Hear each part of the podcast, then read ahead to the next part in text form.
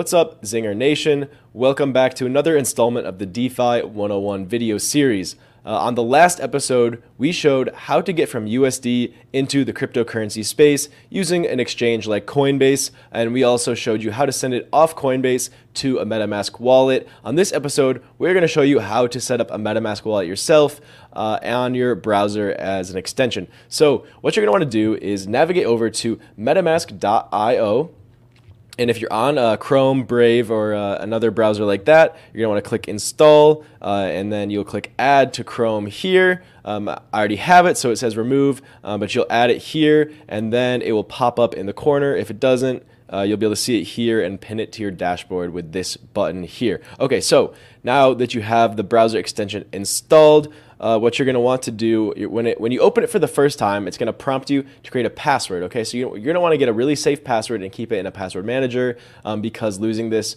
will also lose access to your funds. So once you create the password, it's going to give you a 12-word seed phrase. Okay, so these uh, 12 words will be used to back up your MetaMask wallet in case you lose uh, access to this browser extension in case you lose your computer. Um, you're going to need these 12 words, so you'll be able to download them as a CSV file and keep them somewhere safe. I personally would write them down on a piece of paper.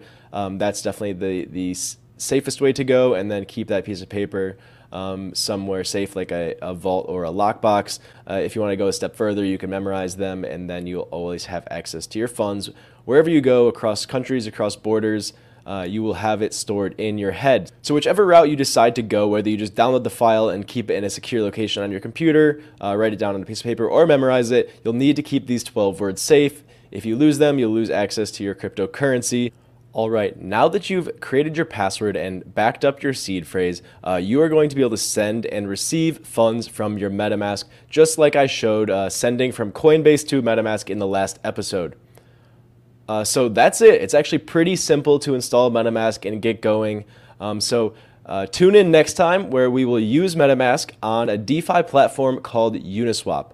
Look forward to seeing you there. Peace.